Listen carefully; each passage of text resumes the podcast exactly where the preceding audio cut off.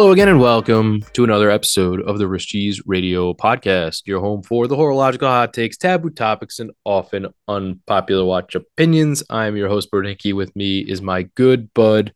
You know him, you love him, to use his line. Schmidt, what up, kid? oh, not nothing much, man. How are you doing? Good, dude. Good. You know, it's it's my Monday. I'm a little bushed. You know, I had a good weekend with the kiddies. You know, trying to enjoy the sun while it's still here. Yeah, yeah, yeah. Fading fast, but uh, it's okay. You know, this is kind of like uh, the time of year I really enjoy weather wise because it's it starts to get not too hot, not too cold. I could wear any watch strap I want. You know, throw on the light hoodie. Well, you can. oh, true. Geographically, yes, yes. Where you you are, yes, you can. Where I'm at, you will destroy every leather strap you've ever purchased in your life. So I think uh, I think today the heat index read 105 when I got mm. in my hmm. car this afternoon.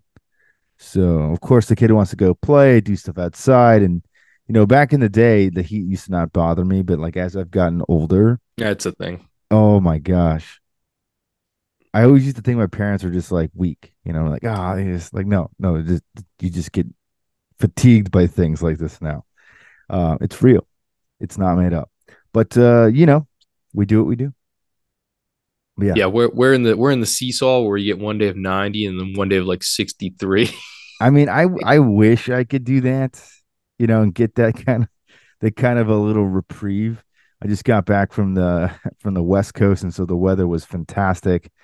Um missed the earthquake. uh missed the earthquake and missed the the subsequent now tropical storm. It was Correct. downgraded from the hurricane. But uh, yeah, very interesting uh, weather swings for me. So I went from like, you know, 75, 80 degrees to like now 105. And it's, I can see why people want to live on the West Coast. Let's I hear it's that. appealing. That's just you know. I, I mean, I temperature wise, it's it's appealing. Scenery wise, certainly appealing as well. I don't know. Traffic if, wise, not so. Much. Yes, that's uh, cost of living, traffic, taxes. Yeah, definitely. Uh, that's a no for me, dog. that's cool. That's cool. All right. Well, uh, we actually we got a, a, fair amount of, of housekeeping that we haven't had in a while. So uh, just a, yes. a, a, few quick mentions here. Um, quick shout out to Fratello. We we had a, a little a little mention in, in, one of their their recent articles where they sort of recap their on air. Um, I think it was Stockton and Balazs were talking about. They they yep. sort of ran with the topic that we had from a, a listener between us and, and our other broskies and uh, about doing sort of the one in one out swapping your watches for something else like it or what you would take its place was type of thing so they did yeah. that too and uh, you know they uh, they threw a little mention our way so we're grateful for that and uh, you know it's just cool. It's cool to see so things sort of like permeate you know and i even i even sent that back to the original person who, who sort of you know came up with what, it. what great bragging rights right? Yeah. Like, he's like i have the power. I've influenced like a, three a, you know a little ripple effect man. you throw you throw a little stone and you just watch i oh. mean oh. you, you gotta you kind of gotta feel something right? Yeah it's neat it's very neat. So, uh, so I, thank I, you. again, I, I sent him the, the screenshot of it and I was like, look what you did. yes. Look what you did and look what you made us do. Yeah. So, but uh, thank I you think, for the content. I think that's, I think that's probably the, the best part about sort of this little hobby space is that, you know, it doesn't really matter who you are. You can sort of make an impact. Like if you're, if you're, in some way, shape, or form contributing, like somebody will somebody will find it. Somebody will figure oh, it out. Yeah, for sure. You know, I mean, I even saw I can't remember who's doing it. Was it Worn and Wound? It was somebody's somebody's doing like a, a little thing about just like people and their so I like I guess they're like their analog, like their uh like what they do outside of watches type of thing. And like oh. I think oh. their first one was the was that dude Bad Art Nice Watch or yeah, that's the guy. Um, okay. And uh, you know, just like talking about il- illustration and stuff, like how you, you know how many people there are like doing. Some people are like coffee people. You got the photo people. Yeah, yeah, you got you yeah. know, there's so many different sort of the car folks and everything. Like they, so many different little like side hobbies involved that are sort of intertwined. So I think you're going to be seeing a lot more of that. But it's it's just cool to see people sort of get that um, spotlight for a minute, you know, and you know, there, sure. there are people uh, you know, like myself, who've been, just been very fortunate to be right place, right time a lot of times, and you just get, um, you know things have just sort of snowballed and you, now people kind of become a household name once in a while, which is cool. But um, you know, it's it's you, you it's it starts somewhere. You know, there's there's uh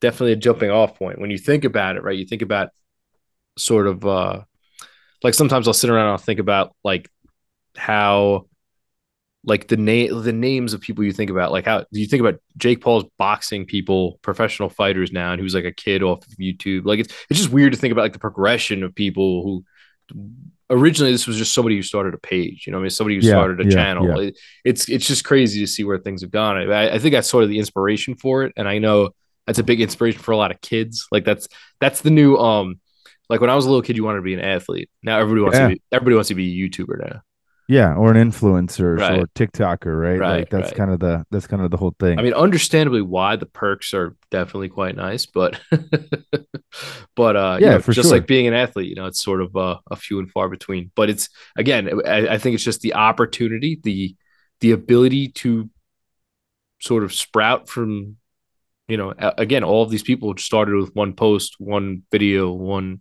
so it's it's it's just cool it's cool and and i think within our hobby space it's it's sort of magnified because we're a little bit of a smaller niche group.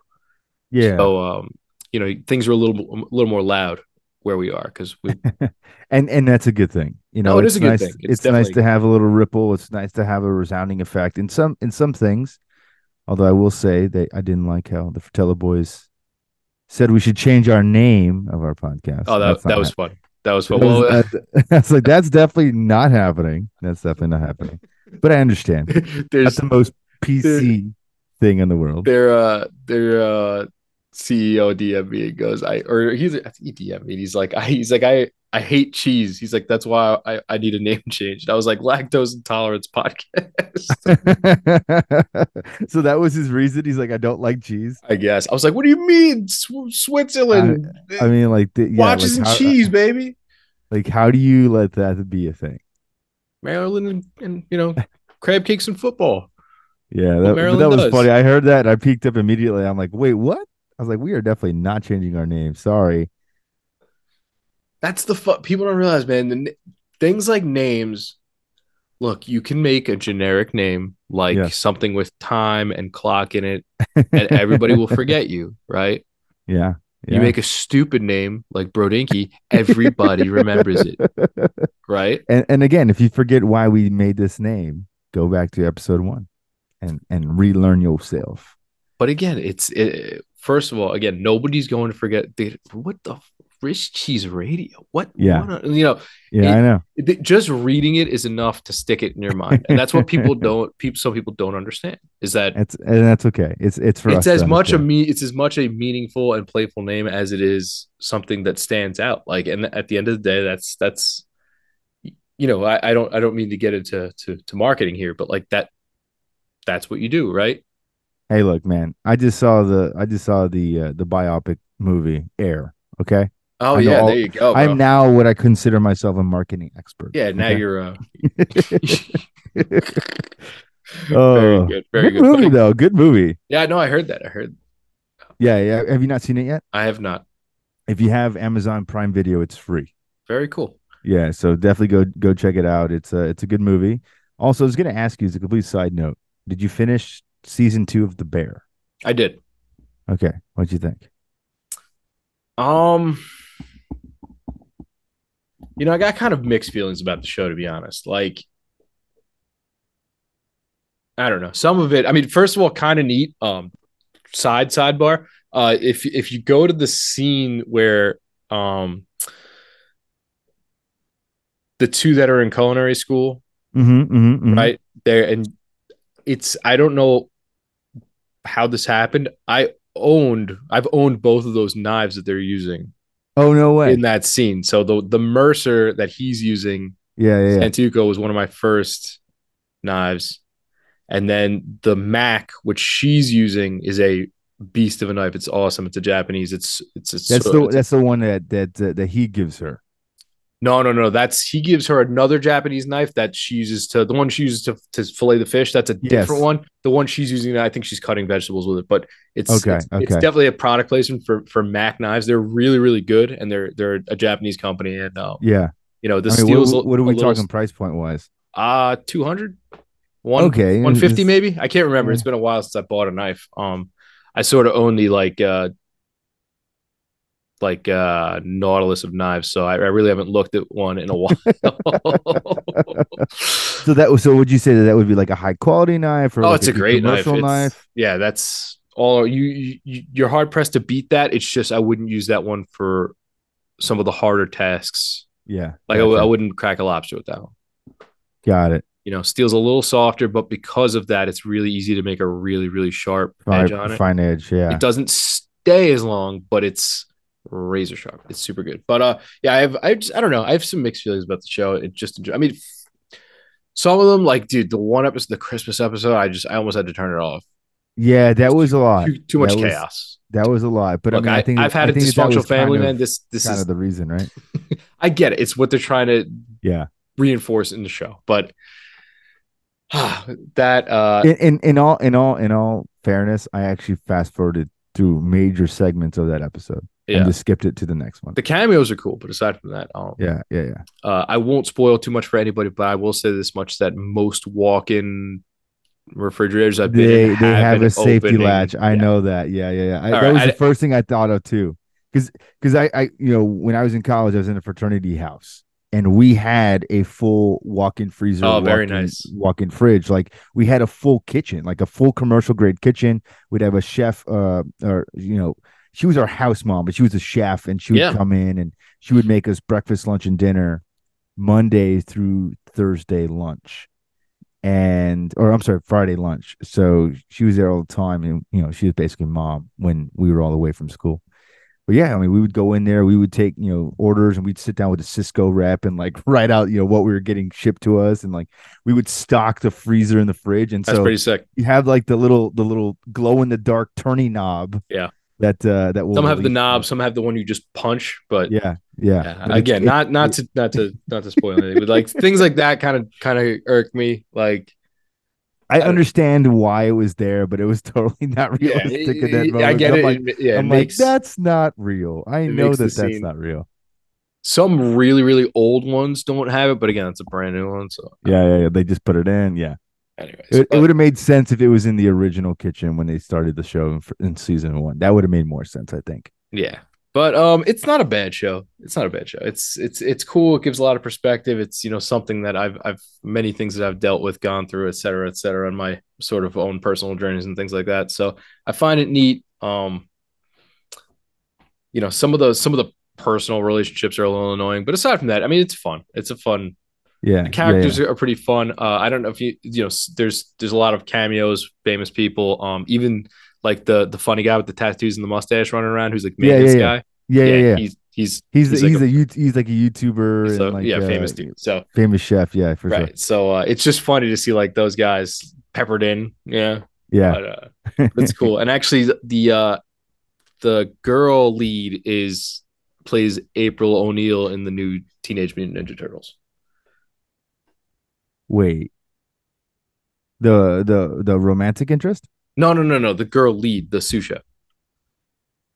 Oh, gotcha, gotcha, gotcha, gotcha. Yeah, yeah, yeah. Okay, okay, okay. So she plays April. plays she, the- play- she she plays plays the the, exact same, exact same character. Her it's But the exact same character. Like the Yeah. same like sort of unsure, quirky, like comic relief, same character. yeah, But dry humor. Yeah. Yeah. Okay. But she but it's an animated, no? it is it is anime. Yeah, so, so she yeah, plays- she plays the voice. voice. Correct. She's the Okay. voice of That's how I was like, I what? yes, yes, yes. All right. Now But, for that uh, sidebar. Yeah. So side, side, side, sidebar. But uh But that's what it is. What are you yeah. Uh, you may have seen I did tease that I do indeed have possession of this year's pink strap. It is? Dun, Wunderbar. dun, dun. I'm very impressed. I think it's going to fly off the shelves. So when you get the notification, I would definitely grab one. Um, it's going to be uh, just a few details. It's going to be a little bit of a smaller run selection wise. So it's only going to be 20s and 22s with good Okay. reason. Um, there are some fun little nuances thrown in this year.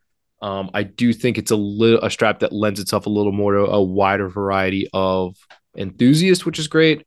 And I think there's 600 total. Ooh.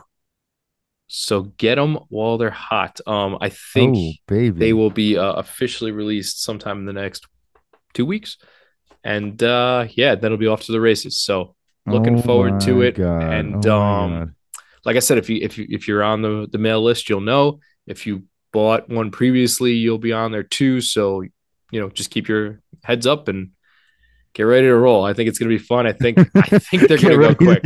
Get ready to roll. Yes. I I, uh, Uh, I don't mean to go all uh you know Hodinkee Ali on you here, but I do think they are gonna go fast. So just, uh, yeah. just a heads up. And judging by the one that I have, and it- it's a lot of fun. It really is. I have it on uh my blue Seiko and uh the new one, and it's Yeah. You were, it's, sh- you were, you were teasing it to me. I'm like, it's, ca- I'm it's so cash excited. money. That's all I'm gonna say. I'm It's so cash money. excited to see it. All right.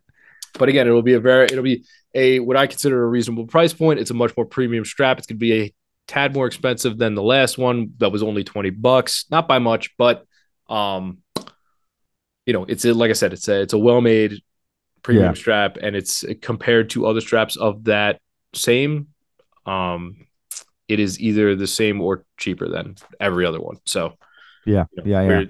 still doing the charity thing, still uh, you know, just trying to keep it in the affordable range to get the best donations and all that. So something to look forward to. I like I'm it. hyped. I'm hyped. I'm ready for it. Uh, a little business uh, that I, we had talked about before the show regarding last episode, I believe it was. We were talking about Tom Brady with his his new Rolex Oh, obsession. Yeah. Yeah. right? yeah. How he was wearing his OP and then his his puzzle piece day date.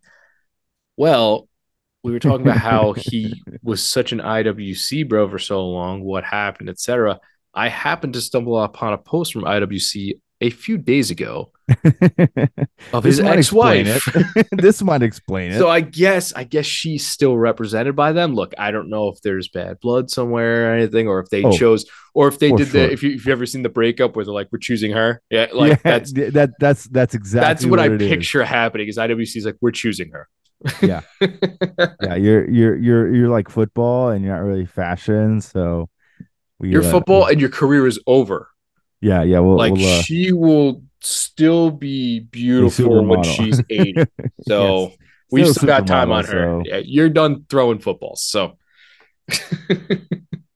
I think I think we know what we're doing. here. So I I, Yeah, I, yeah. want to say that's why he's not rocking IWC anymore. I again conjecture, sure. but but I just thought it was One, interesting. it, thought, it would make sense. I thought it was interesting based on what we talked about. Last yeah, it time. would make sense. It would make sense. All right, I guess finally we could dive into the new stuff. Not a ton, not a ton this week, but um, some fun. So we'll get into that.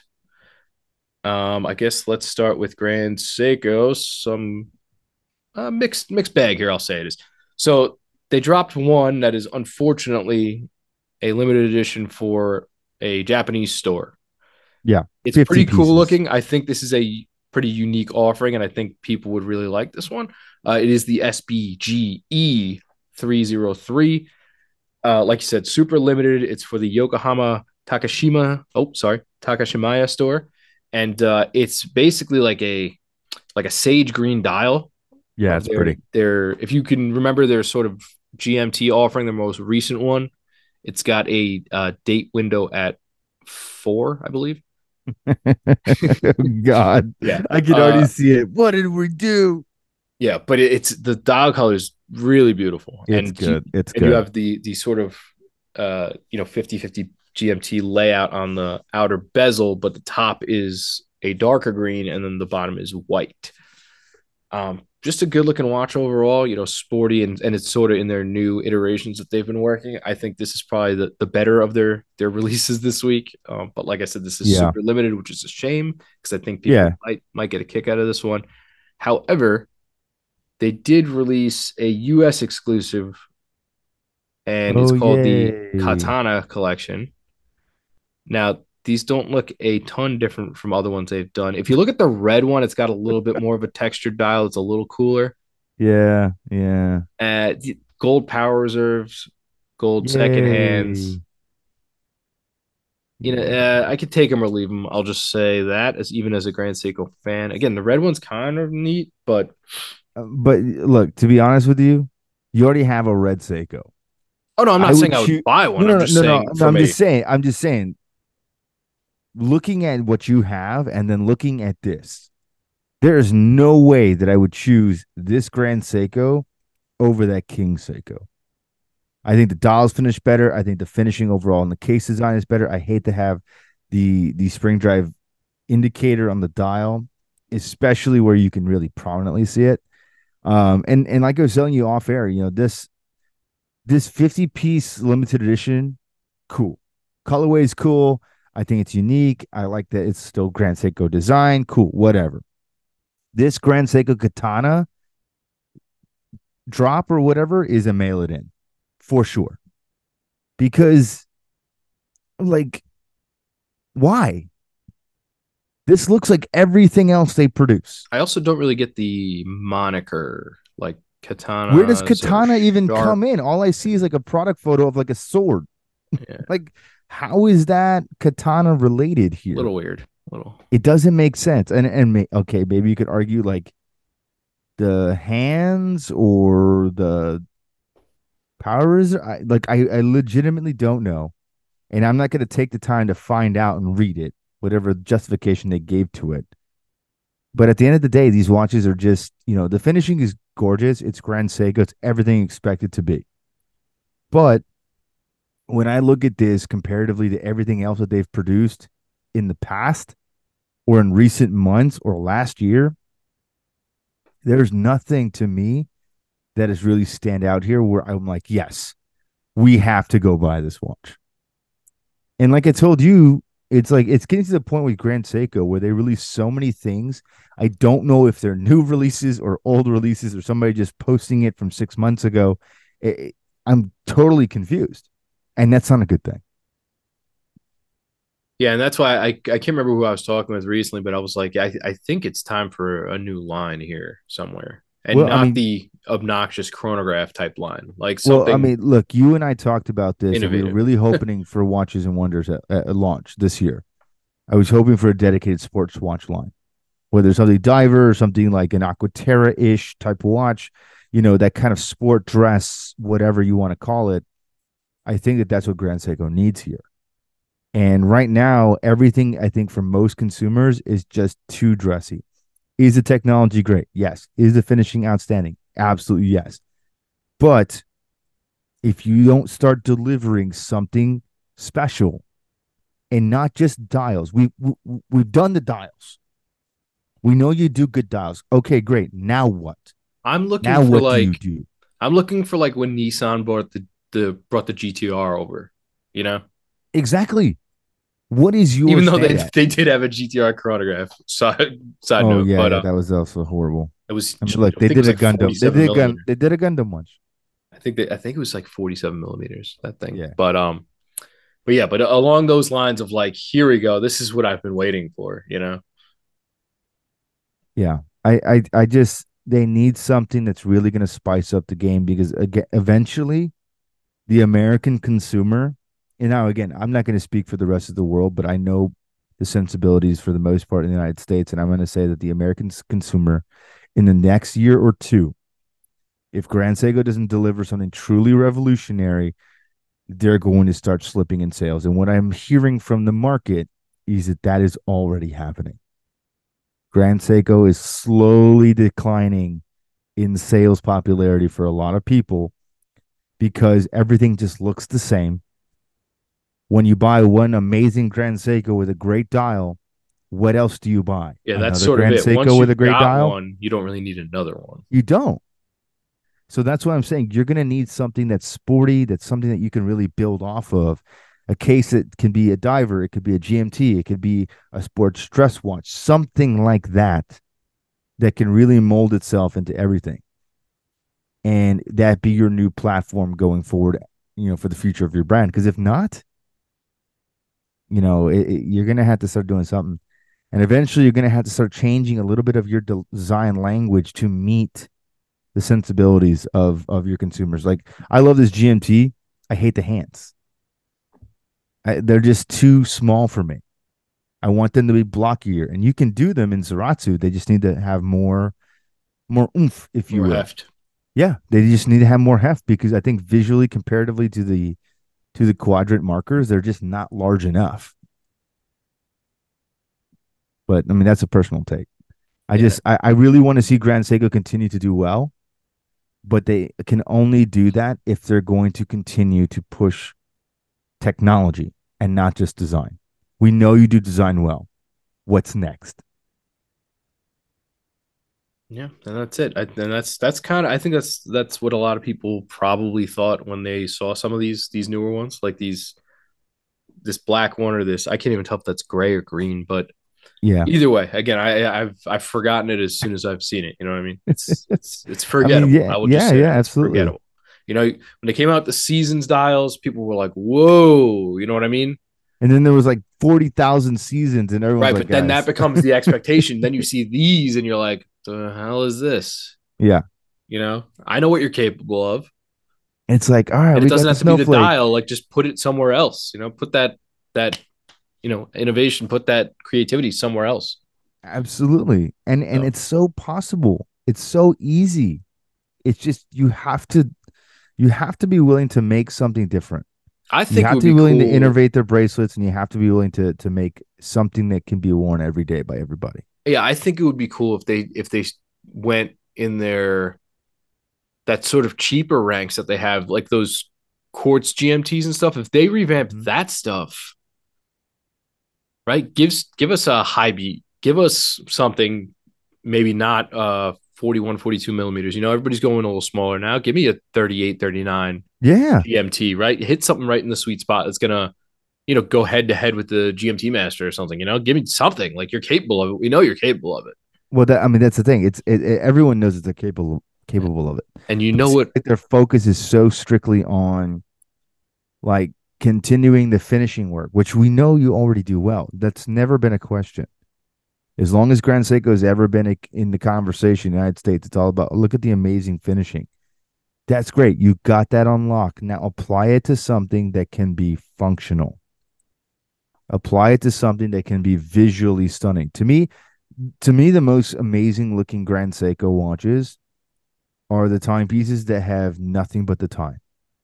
Hmm. Like if you remember, they released those like really small, like 36 or 37 millimeter time only watches, no date, and they were like shades of green.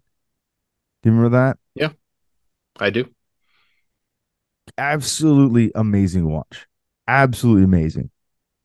A little small for my preferences personally, but a very gorgeous looking watch. The dials are very simplistic, very symmetrical, and they looked really sharp. Figuratively, and literally, given the Zaratsu. But give me that dial language in something that can be a sports watch not something on an alligator strap that I can only wear 20% of the year or on 5% of my life's occasions. That's what you're missing.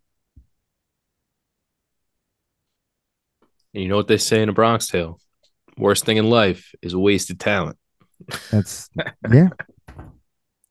I mean, that's what it is. That's that's where I think that they're heading. And and like I said, word on the street is a lot of a lot of retailers are having to sit on inventory right now.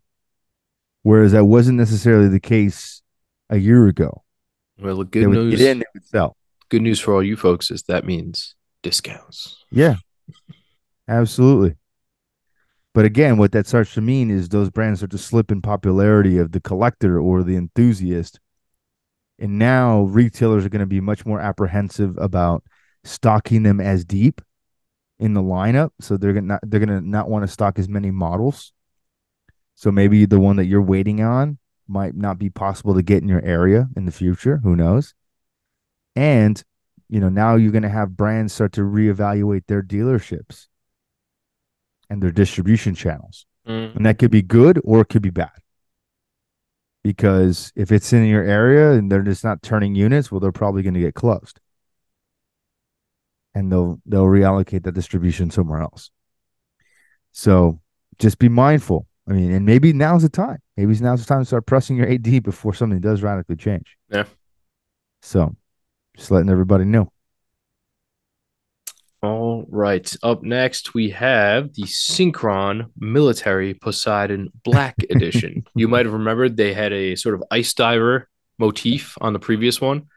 This one is straight up black with bright yellow accents and the Poseidon logo. Uh, And again, we we sort of mentioned this last time. It's a little strange because Poseidon was in bed with Doxa, yes.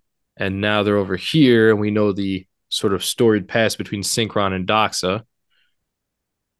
Oh yeah. So it's a little, it's just a little pe- peculiar, I guess you'd say. yeah. It's. I mean, you know, This is like the the the teenage drama shows where like the the the girl shows up with a different guy. yeah. This is very much like Mean Girls kind of. Yeah, yeah. This here. is this is exactly what that is. So I mean, obviously Doxa has has done stuff with Poseidon. Synchron, obviously, back in the 70s and 80s when you know they kind of owned the Doxa name and everything like that. They were the parent company for a while. You know, obviously has some rights to the Doxa Synchron experience, I guess. So I'm very confused by this again because I don't know where to place it. I love the watch. It's very handsome. I mean, it's a great looking watch. Um, the the the ice diver version that they came out with uh, a little while ago, which is kind of more of a gray tone, uh, and a white colorway, that was also very good. Um, so it's it's nice. I mean, there's nothing to write home about here. It's a fantastic timepiece. Um, I think it's going to be a very very nice looking watch. People that are going to want to get it are going to go out and they're going to have a great opportunity to get it. I think it looks good. So if you're if you're interested in the black and yellow aesthetic, uh, and you are looking for a new vintage inspired dive watch um, that has a great military and great diving history, uh, then go with this one. I think it's great. Uh, also, if you pre-order you'll get it a little bit less. It's nine ninety USD pre-order, uh, and once that expires, it'll go up to its regular price point of uh, twelve ninety.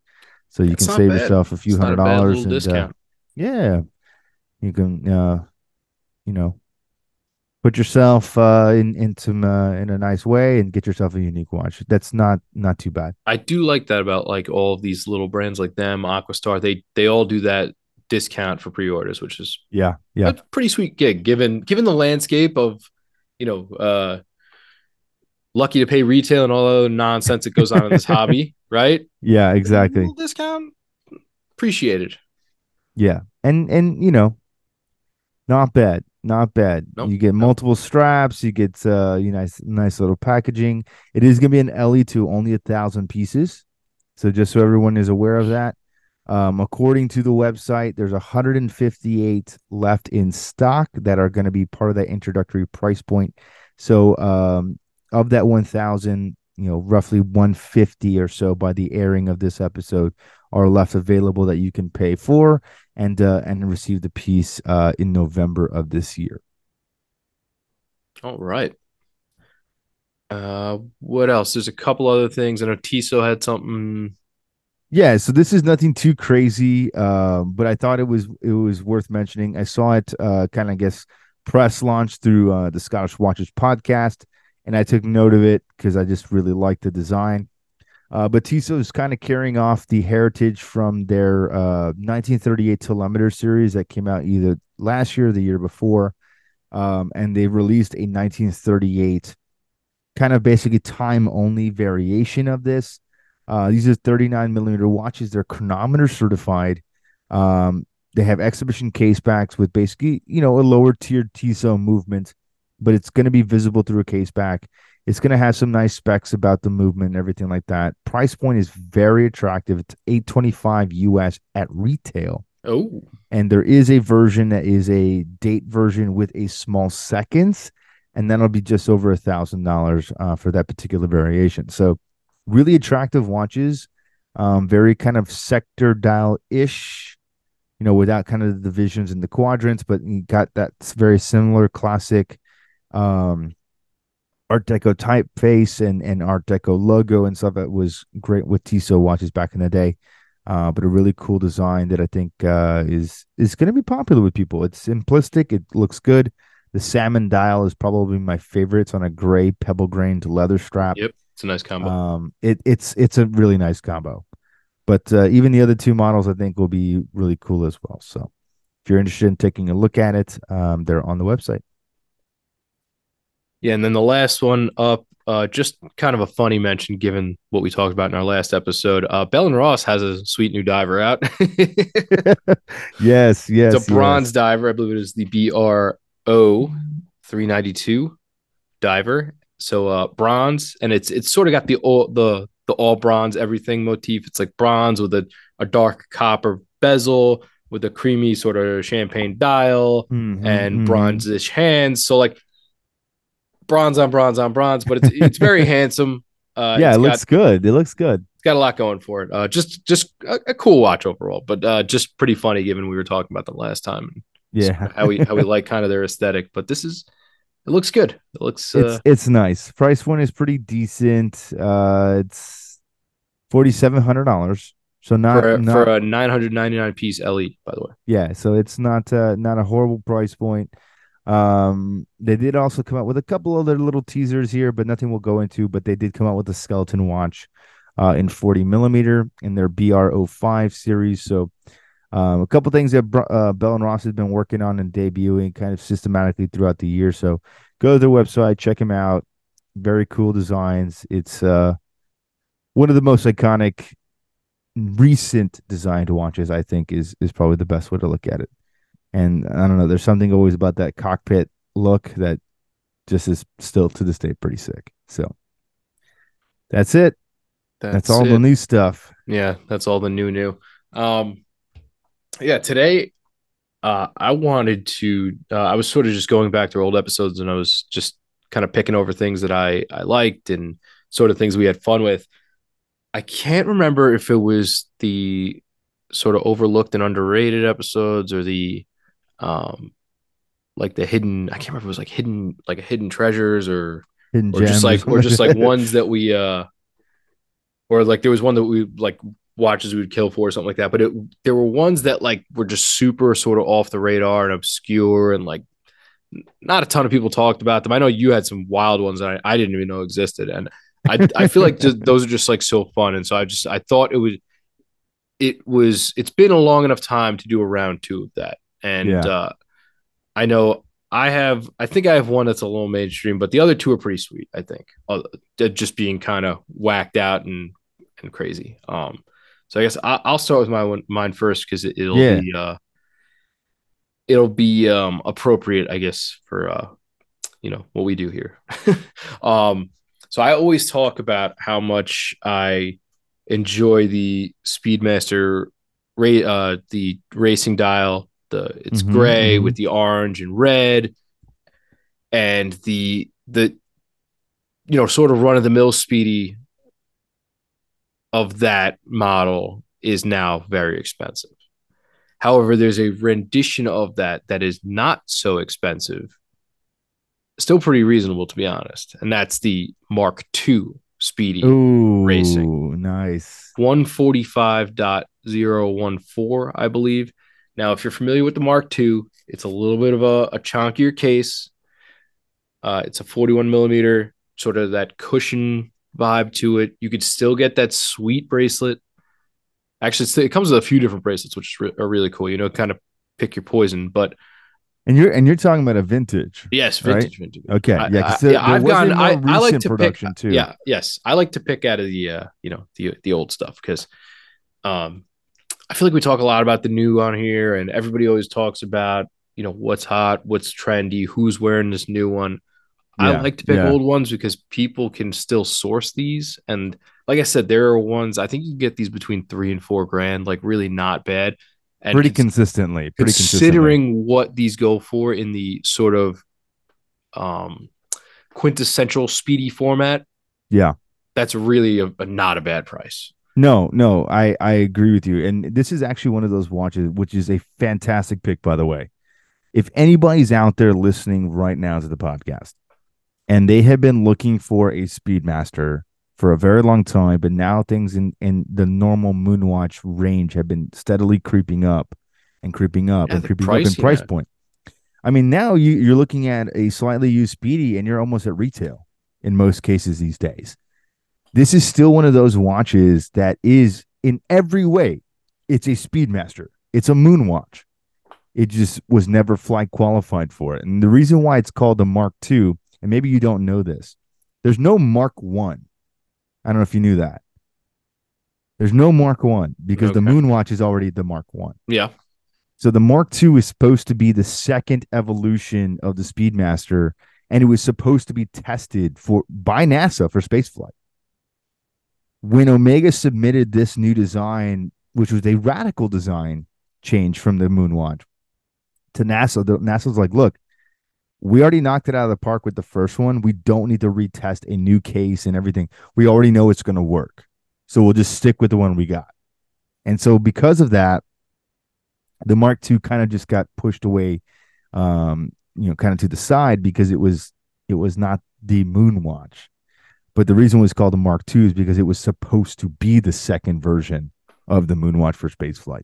And I do think this layout and this case shape lend itself pretty well to laying over, you know, an astronaut Yeah. suit. I think it would work very well. Yeah, it's going to protect it very well. And and and here's the here's the kicker. Um, the biggest problem and uh, an obstacle that's becoming less and less of an obstacle these days is the case.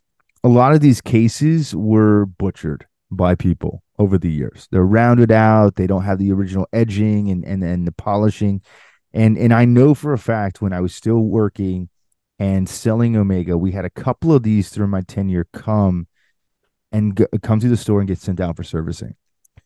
These Mark Twos, when they're finished at the factory, I learned from our rep that they're all hand polished without any type of guide. So they're all hand finished without any type of sight. And and the people who do them only exclusively do these types of cases, these pilot style cases, because the radial brushing from the center around the dial is so specific in its angle that only the most trained people can do it. Now, I will say this. I knew back then that Omega still produ- produces replacement Mark II cases. You can get a brand new Mark II case today. Uh, and if that becomes less and less of a reality as parts and things start to slowly get dated out um, or, or less prevalent, you have so many guys that are amazing laser welders these days where you could fix any one of these cases no problem. I mean, have you seen these guys out of LA and these dudes that like do the the Grand Seiko refinishing and all this stuff? I've seen them rebuild Rolex bracelets and lugs and things. It's It's- the- it's quite impressive. these guys are insane. They're insane. And if they can do that, they could do this for sure. And to me, this is this is you said it right. This is one of those watches that's so under the radar. You can pick one up for about three grand or so. Nobody wants them because the design Yet. is so different. Right? Yet That's how you're it goes, Yet. right? That's how it goes. Nobody wants them, but I I've always wanted one of these watches because they're so good looking. There's just something so funky and 70s about these watches that is is perfect. And even still back then, like you could find these with decimal bezels, telemeter bezels, like Some cool stuff. man. pulsometer bezel, like they were cool. So if you can go out and find a Mark II and, and get some get some work done to it, like you can have yourself a pretty sweet freaking watch. By the way, while we're on the topic of Omega and pretty sweet, sweet freaking watches, uh, our buddies over at DC Vintage just posted a new old stock Peter Blake 41 millimeter automatic. Stop. Stop. I don't want to look at it. I'm like, just I was like, just just lock the wallet in the safe. So I I can't. So I can't. I know, I know, I know. Okay, so I'm gonna go on with with my pick. So I I'm kind of going in progression of tameness to Okay. to to something I think is is pretty profound. Um, so for me, I'm also gonna do something from Omega, and and and as I told you off air, is like I just picked all Omegas this time because I think there's something in unique enough within this brand that you look at some of these decades and like the entire collections have changed. Well, this is one of one of these watches that uh that I actually forgot about for a long time. And then recently I was watching uh wristwatch revival and Marshall on the channel actually serviced one of these. Oh, all right. And I was like, oh man, this was such a cool watch. I've seen one before in person and they're very funky. They're very 70s. And this is the Omega Seamaster Cosmic 2000 Diver. It's a steel sports watch rotating bezel, part of the Cosmic series, but it was a dive watch or skin diver, as it was called back then. Um, very, very interesting watch, but very funky and very cool, especially with the integrated bracelet. Omega didn't do a lot of these types of watches, but uh, um, it was a very, very water resistant watch because it used a very unique case sealing mechanism. So the case would actually pop out in a full capsule, and then you would have to kind of do some tricky work to remove it from the top up. Um, so it was a very unique design. They did time only versions, they did date versions and day date versions. So um, there was quite a few things to play with over the years, but just a really funky, funky watch that I think would be very cool. And again, this is one of those design eras for a brand where they're just not that popular. And so you can pick one up for reasonable money for sure. Yeah, I'm getting uh some it, reminds me a lot of th- uh other Seamasters that I like, like the 120. Exactly. You know, so I mean, this is cool. I mean, the one I'm looking at even has a Cyclops, which is sort yeah. of like off brand for them, but and and back then those Cyclopses used to be applied internal. Interesting. So they, so they would magnify underneath the crystal and not add any additional thickness to the top of the crystal. No crown guards. Yeah, no crown guards. And if you ever flip it over, and it's kind of hard to find a, an image of it flipped over, but you can literally see how literally the entire movement and dial and crystal and everything is like encased in like a puck and it pops out the back. Oh, I see that. Yeah. It's so weird. In the, the case back. Yeah, it's so weird. so sometimes they worked really well and they sealed very well, and then sometimes they had issues when they didn't seal at all, and it's kind of like, okay, well, I flooded this watch. yeah. No, that's a neat pick. I mean, it, it's sort of like a kind of like a basic watch, but it's very clean. It, it is very clean. It's very clean, and, and there's a couple integrated case. Very interesting. Yeah, yeah, and there was a couple like in the silver dial variation, which looks really good, but mostly it was just kind of like your classic black dial. I recently saw a wild vintage Omega. It's a quartz, and it it almost has. It looks like a Royal Oak bracelet on it. Yeah, it's the it's a Jacques Mayol one twenty. Those are sweet. Yeah, I had a buddy of mine that actually owned it, and I and I think, I think he actually should have held on to it a little bit longer. Yeah, they're he expensive. Sold it. He sold it. So he bought it. He probably bought it for under a thousand dollars. Then sent it to Omega for Switzerland or to Switzerland to to have it completely worked on and back then, it was unique about that watch is the crown was not screwed down, if I remember correctly. And essentially, as you would go deeper in depth, the crown would literally press against the case to make it even more watertight. Mm, okay. And it made sense for Jacques Mayol. He was a free diver. He's like they called him the Dolphin Man and this whole thing. But they made this watch for him. And it was a 120 meter diver I think it had like a sapphire crystal bezel or something like that, which is super crazy for like this is like that 1980s. Yeah. And they came in all steel or two tone and everything. And they had the craziest clasp I've ever seen on a watch. Instead of doing a micro adjustment, when you would open up the clasp, there would be this giant butterfly mechanism with a bunch of giant holes in it and to compensate for the wetsuit, you would just clasp it in a different hole. Oh, wow. So literally the the buckle would close in whatever hole you wanted it to be. And that would extend the length of the bracelet. It is like the most ingenious almost like a ratcheting type and system. it wasn't even it wasn't even ratcheting. It would just like open and it would be like 10 holes.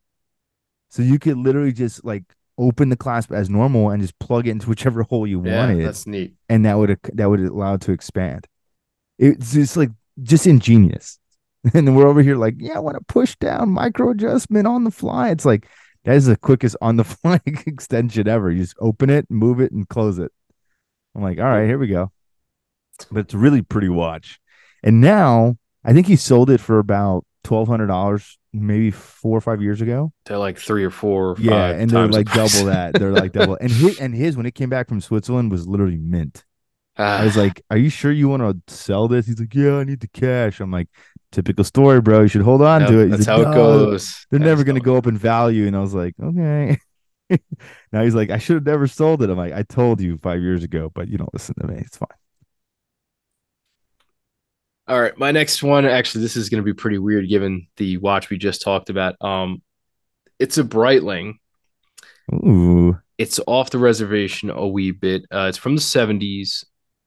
Uh, I believe it's called the Breitling Referee. I think it's referenced to oh, 31. Yes. So this is a soccer timer, and you can tell that because it it has a chronograph layout, but it's got a uh, sort of a red uh, around the the outer ring there. It's got red mm-hmm. going in uh, from 12 all the way around to 9 which is 45 minutes 45 minutes you know anything yeah. about soccer that's a half and uh, so it was made for for soccer timing sort of in the uh, inspiration that omega had it's a 40 mm-hmm. millimeter case and this one has a pop out module so much like the watch we just talked about. That is so weird. That is yeah, so weird. Very weird. You can pop it out of the case and it's almost like you could hold it in your hand basically as a stopwatch. Like, like a stopwatch. Yeah, yeah, for sure. And then you just put it back in the, the case through the back and you can wear it as a, a wristwatch. And, it, and it, I've seen them on pretty sweet, uh, sort of like rally tropics and they look really good. Yeah. Uh, they have that fat sort of slow chrono hand. Yes, because it is actually a slow chrono. Yeah. I don't know if you knew that. And uh, it's just a neat layout. I and I'm trying to figure out. I don't know what that is at six o'clock. So that's the indicator to let you know the chrono is running. Okay. All right. Yeah. Got so it. like there's a um I think it I think it's like three different colors. One is like fully filled out if it's like running. One is like partially filled out if it's running, but it's currently stopped. Okay. And then it's like completely blacked out if it's not running at all. And because you have to keep in mind the way the slow chrono mechanism is or functions is that giant hand only moves after each minute has right. Passed. It's a it's a minute timer. Yeah. So there's no consistent second timer that indicates that that anything has happened. So that's basically the way to let you know, hey, your watch is actually running and doing stuff. Because if not, you know, an entire minute will pass and you have no idea if you started the timing mechanism or not. Yeah, you won't know until several minutes have gone by. You're like, oh no, I didn't actually start timing anything. I guess we're playing three minutes longer this yeah, game. Well, maybe that's how they got to the, the system where you have to add three minutes at the end of Yeah, they're like, yeah, well, just on, uh, you know, just penalties adding, and everything else and adding whatever I want. It's fine. There's no rules here. extra time and such. Yeah, that's funny. It's very funny. Yeah. But yeah, I just you know, thought this so, was a, a, cool watch. Where did you see this? I uh, literally just saw this watch last week. There's somebody I, I follow that that posts wild old vintage watches, and it's just like it's. I just started following that guy this week, and that's why I saw this watch. Yeah, I'm like, cool I know exactly cool which page. watch you're talking about. Yeah, because he, he even said it was like the Omega the Omega soccer timers from the 70s as well. Yep. So yep, cool. So. But a pop out module, so funky. Like very very cool. How how many times would you just throw any two random watches out of a hat and they would both have a pop out module. you know, I, am just saying, can we just go back to the 70s? Because the 70s were 70s wild. is the best. They really the 70s really were was. wild. Like, I just want technological development, groundbreaking radical designs, and just like Piles just we're just blow. gonna do it. Wait, what? We're just gonna do it. Yeah. so all right. So moving on to to my watch, a little bit more crazy than than uh than your standard standard fare with the Cosmic. Uh, and it's actually a newer watch too. So there's a few different versions of it, but it has one kind of universal reference, and I'm not going to go through the number, but you guys can Google it. But it is the Omega DeVille Prestige chronograph caliber 861. So this that is a unique familiar. watch. yeah, this is a unique watch in the sense that it was produced in kind of the first run of Omega's DeVille Prestige collection, which came out, I think, in the 90s, like 94, 97, somewhere around there. Doesn't matter. But these were all classically inspired dress watches. And back then, Omega was doing some funky stuff. You guys have seen uh, one of our buddies from one of the fellow podcasts has a DeVille Prestige like tonneau shaped case. Uh, and he's his is in gold. It's really, really good looking watch. And then on top of that, they also did like a uh, a jump hour, like salmon dial jump hour before salmon dials and jump hours were even cool in watches.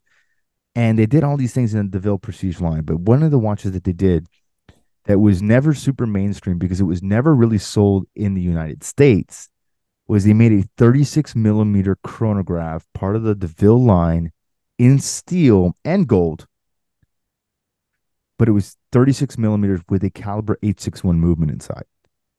So it has a manual wind Speedmaster movement inside this dressy package, and you can pick one of these up for 2,500 bucks. Wow. Well under $3,000. If you buy it on leather strap, it's even less. I've seen them as low as $2,100. And that's kind of crazy given it's one of the most legendary chronograph movements of all time and it's packaged ever so discreetly in this little chronograph. And 36 mil, it's great wearing. So it's a cool watch. Most of the watches that you can find if you do a Google search, um, they will be unfortunately in Asia because that's predominantly where they were sold. They were never sold really in the US. So if you if you find any listings, you're like, oh, these are all in Hong Kong and Asia. I'm like, yeah, there's there's a reason for that. It's just because that's where it is. So maybe if you got uh, if you got the resources and you can make it happen, maybe you just take a flight over the to Japan or, or Hong if you Kong happen to be going over there, right? Yeah, I mean, just why not see if you can pick one of these up because they're they're dirt cheap. Nobody wants them. Nobody wants these watches. And this is always one of those watches I've kind of reluctantly, you know, wanted to not tell people about because the prices are so good, and I've just kind of been waiting to pick one up for myself because it's such an amazing caliber and a very cool package, and nobody expects it to be what it is.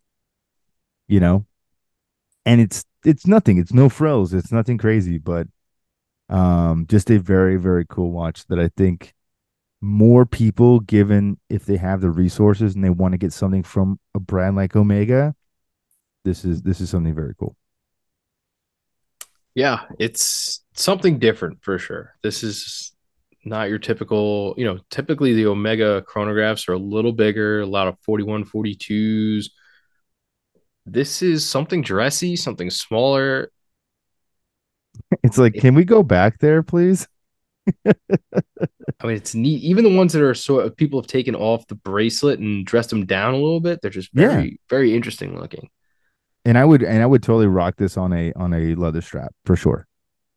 Just something simple, calfskin, no alligator, Yeah, it looks- it looks too dressy. Elegant, but not like overly dressy on, on the leather. Yeah, and that's and that's honestly why I like it so much. Is just it to me, it just is very classic and very simple. And the people who will um, like, even if you look at the dial, it doesn't even say anything. It just says Omega. Right. Like there's nothing else.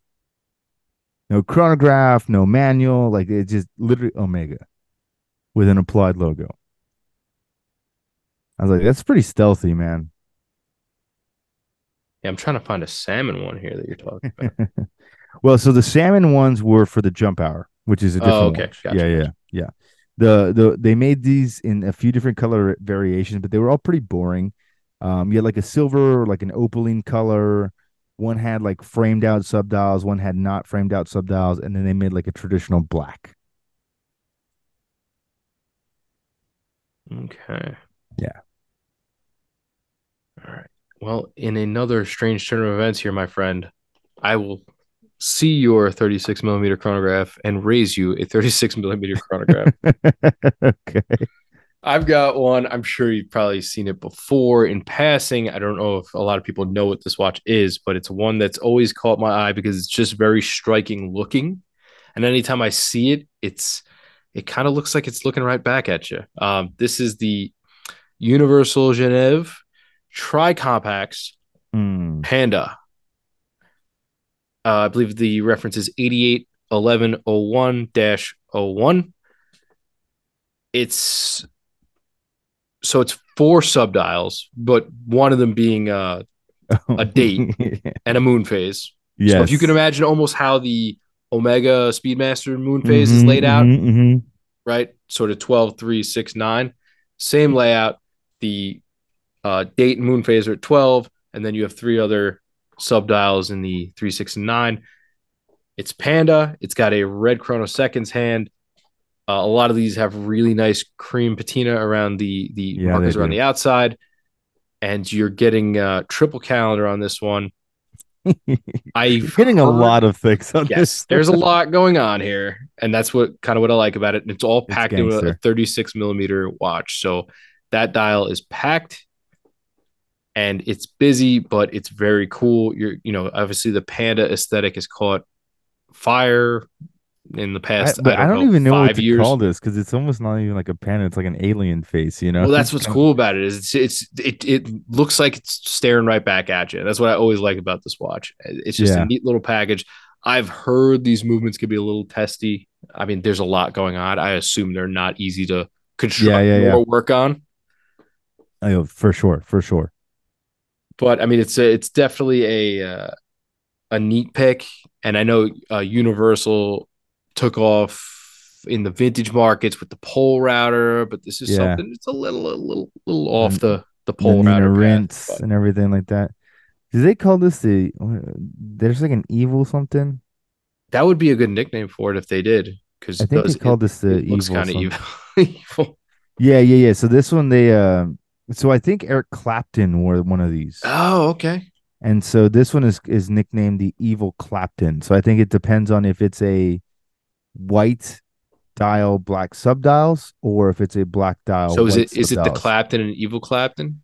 I think so. I think that's kind of what I'm shadow, seeing. the here. Shadow Clapton. I mean, Shadow Clapton would have been cooler. Yeah. Or like, Well, it's know, like at the end of every '90s video game where you have to fight yourself, the Shadow, whatever pi- fighter you picked, you had to fight the Shadow version. yeah, yeah. Yep, yep. Shadow Clapton. Oh yeah, Shadow Clapton would have been way cooler than Evil Clapton. I'm like, that's you know, he's cool, man. Eric Clapton Clapton's cool. America. Yeah, Clapton America. oh man. Okay. Uh, all right, let's go. I, I will say this though. This is a cool pick. I've always been a fan of Universal Genève. I can't afford them. No, like these said, are they have- expensive. These are like they they have been going crazy high in the in the vintage market. And it's and it's it's so sad. Like somebody this is a this is a brand that should be worth zombifying and resurrecting. Yeah, You know what I mean? Like, like let's just get the guys from Nevada and just like just Yeah, go doing buy right. UG and just like let's get a Polerouter again. Let's get a you know one of these watches again. That would be so cool. Um, go do it because I think the industry needs it. There's such an impressive back catalog from all of their different lines, and they did some amazing stuff. And like they're so irrelevant now, unless you are in the vintage collector space. And that's what's so odd to me, is because they were so profoundly amazing that it's hard that they. there's a lot of- think they even they didn't exist. They don't exist anymore. There's a lot of very cool vintage, even even non Polerouters. If you go back, there's a lot of really neat 70s watches with all those Yeah. design cues that people pay crazy money for in other watch models that are just they're out there and they're and not a lot of these watches, a lot of these watches were made by like the dials are made by Singer, who was doing the dials Yeah, for yep, Rolex, and yep. like the, I mean, this is one of my favorite watches ever. As a, as a side note, the it's the uh Universal Genève Compax, what they call the Exotic Blue. Mm. Um, this watch is awesome. It's got like a turquoise bezel insert. It's chrono. Um, and then it has like a darker dial and like lighter shades around the sub dials. It's a really, really good looking watch, but just so funky and cool that I wish we could go back to that. You know? And you have your guys that are trying to do it like uh what's that what's the guy who's been uh producing kind of copy copy watches off off of these watches. Um you work with Hodinkee, Massena. Oh yeah, yeah. Yeah, he's been doing some kind of something similar. But anyway, um last uh last sad bar here. So also you know, I'm actually surprised with with the picks. I think they've been pretty good so far. Uh the last pick that I have is also an Omega, as I as I pointed out before. Um, but this is just one of those watches that you're either gonna absolutely love it or you're gonna immediately want to hate it. And this is the Speedmaster Teutonic Oh, nice. this is such an amazing watch and i keep seeing it over and over and over. Every once in a while it pops up on my feed and i'm like yeah i need to go pick one of these up. And if you're a speedmaster collector and you don't know anything about the teutonic like you need to go check it out. This was a watch that came out in the 1980s it was specifically designed for the german market hence the name teutonic which basically applies to you know of german descent or heritage or whatever and essentially, this was a Speedmaster caliber 861 that was put into a integrated bracelet, very funky asymmetrical case design. And it's a very odd watch. We did they did them in the traditional black dial, they did them in a gray dial, they did them in a two tone, they did them in a moon phase. It was such a weird thing that Omega did. And everyone hates them because they're so ugly. But this grayed out, like ghosted version with the sandblasting on the case and the integrated bracelet is just so sick to me. Like that's what I would get. This gray version of the Teutonic. And you can pick these up for again, it's kind of like a Mark II. You're in that like twenty five hundred to three thousand dollar price point. And this is a watch at a meetup. Nobody's ever seen it. Like no, they may have seen it online, but they've never seen this in person. I think one of the boys from Fratello has one of these, or Worn and Wound. Somebody, somebody wrote about this a long time ago. Do you remember when I sent you a picture of one of these? Did you see one? Remember, I was with your. Oh at yes, that's Bar. right. That's right. That's right. I brought yeah, it yeah, to. Red Bar, and the dude had two. He had a uh, gray and a black one. Yeah. And I was looking at it, and he was like, "These are the Teutonics," and I was like, "I know who I have to send this to." That's right. I forgot about Yeah. that. Yeah, I mean, this is just one of those watches, man. That's just like when you see it, you're like, this feels familiar, and then you're like, wait, why? This doesn't look at all what- like what I thought. It doesn't even have the professional designation on it because it's not a pro. It's just a Speedmaster. It's weird, right? Yeah, it is. They were cool though, very cool in person. Yeah, it's uh, I, I I've I've never seen one in person, but I've always wanted to, and uh, it it's kind of like it's one of those watches like I just want to add, and like why not? Mhm. It's just so weird. Very nice. that's That's a nice one to round it out. Yeah, one more that I saw recently. I don't want to. I don't want to put it. I don't want to have it as an official one, but I don't know if you. uh One of the the major uh, vintage resellers I follow put up a a rare iteration of a Tudor chrono, and it's orange dial. Is it like a big block or something? So it's it's from 2004, so it's right in you know Yeah. that age range 79 280p orange dial it's pretty striking it's very impressive Oh, I have seen this. Yeah, yeah. It's a tiger. yeah so Yeah, not not a big block. It's a tiger. Yeah, it's a cool watch though man yeah. It's funky as hell. They also did a red dial and a yellow dial back then. And oh crap, that's a salmon dial tiger. I've never seen that. That's pretty sick too. The seventy nine two eighty. Is that the same reference number? the p this one is a p but i don't know if that makes a difference Okay. Yeah, I think it does. but just really really neat i mean this that's just a very all like off brand for them and when you see stuff like that like during Yeah. that like that that would make sense today given Yeah. the landscape of things And and and here's the thing. Why don't they do it? they should just bring this back realistically Well, they I'm don't really have anything in I'm orange. hoping that that teaser from I'm hoping that that teaser from uh, from Only Watch, the solid gold big block ish chrono that they teased earlier. Remember that? yeah that would be cool Like if we get that in stainless steel and we kill off the Baytona, it needs to die. Like anything that is not a black bay diver needs to die. I mean, it had its run. It was novel for when it came out, and then Yeah, uh, but it's it's too fat. it's done its thing. it's too thick and people don't like it and you know they get a chance to buy it because they, they do they do reserve those they hold them and when people get a chance to buy it they're like yeah it's too fat it's too thick and slab sided and all that stuff you know this would be much cooler Yeah. it's exotic in its color And it has And- it has a little more heritage. It, it it still resembles Daytona, even though the layout's different. You know what I mean? yeah yeah this looks more like a daytona for yeah, sure absolutely.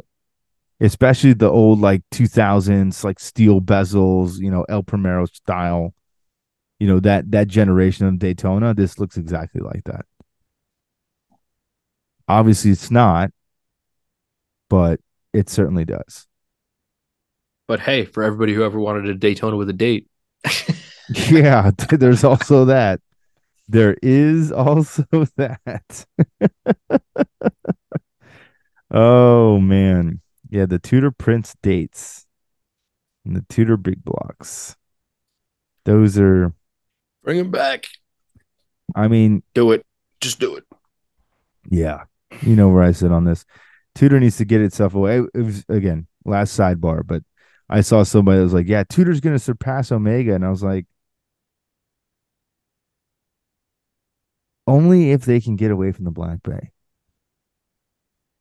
And someone's like, "Well, you know, they have a 37 millimeter offering. So if you want a super small, then you get that one. If you don't, then you get the the 58 and you get a 39 millimeter offering. You don't like that one, you get a 41 millimeter offering. And it's all the same watch and the same sizes, just depending on which one you like. And I was like, that's a I don't like that take. Well, here's the thing. If you're gonna go one for one, tit for tat, if you will, right? Let's just say you're gonna try to throw the, the you're gonna throw the Black Bay up against the the Seamaster. Okay now you need something to match the Aquaterra, which you don't have. You need something to match the Speedmaster, which you certainly don't have. Mm-hmm. Right. I mean, the list goes on from there. But you, when you think like the the heavy hitters of Omega, you know, popular in this market, you, and I think that's and I think that's the problem is people only think about Omega as like Seamaster Diver 300 meter or Speedmaster. Right. And you don't even think about the 300, which is dope watch. Yeah, that, that is not even the same. Like these people have no idea. But I decided it was a very like lukewarm take, and I was like, you know, I don't agree with that at all. I don't agree with that at all. I think it's pretty short sighted, and at that point, you got you kind of just got to discredit that person altogether. So, well, I'm sure some of our listeners watched that video. so, um, yeah, there, there's my hot take. I didn't think that that take was uh, was good at all. So, there you go. There it is. editing. All right. Well, I think we've done our job here. We've droned on long enough. We sidebarred the sidebar to the sidebar. So yeah, sidebar to the to the uh, squared. That's right. Assistant to the regional manager. Now, uh, but uh, yeah, dude, episode ninety five coming up. Oof. Countdown. The countdown is on, my friend. Oh. So. Oh. oh, that's scary. It is scary. 100, 100 weeks in a row. This was, oh, not in a row, sorry, 100 weeks almost consecutively.